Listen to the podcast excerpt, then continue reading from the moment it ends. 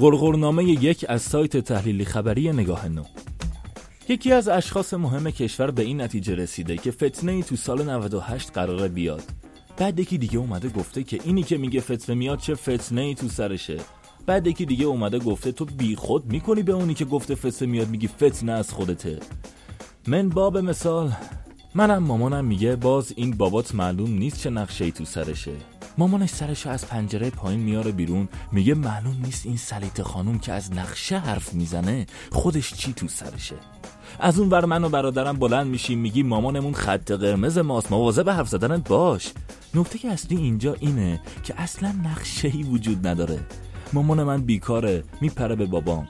مادر بزرگم هم اتفاقا خیلی بیکاره میپره به مادرم. ما هم هویجیم که علکی دفاع می‌کنیم. به هر حال اگه دفاع نکنیم شب باید گشنه بخوابیم. اینجوریه که همه چی از خونه هامون شروع میشه و احتمالا مادر پدرامون کل کشور رو دارن اداره می‌کنن.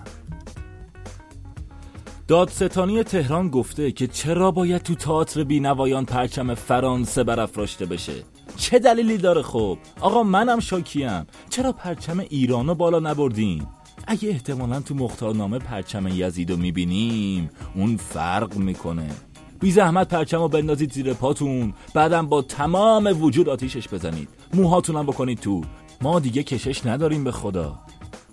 جناب قالیباف و جناب رئیسی با هم ملاقات داشتند و چون بسیار به متعجب کردن و گاه کف کردن مردم معتقدند مخصوصا از آخرین هم فکری و سیاستگذاری آنها که به جریان تتلو ختم شده بود که بسیار طرح مناسبی برای آینده کشور بود خود این بار به این اجماع رسیدند که باید جوانگرایی کنند و می‌خواهند بعد از آن تجربه تلخ سراغ حمید هیراد بروند.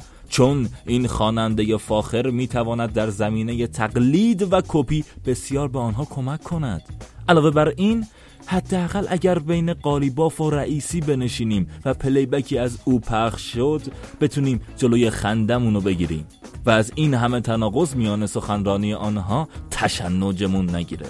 البته که در آخر هر چه که باشه سن طرفداران حمید هیراد بیشتر از تطلوه و می‌تونن حداقل در انتخابات شرکت کنند و چون ساعت جلسه آنها از دو ساعت عبور کرد واقعا هم فکری خوبی محسوب می شود و احتمالا برگ های دنیا از این ایده تبلیغاتی هر چهار سال یک بار خواهد ریخت.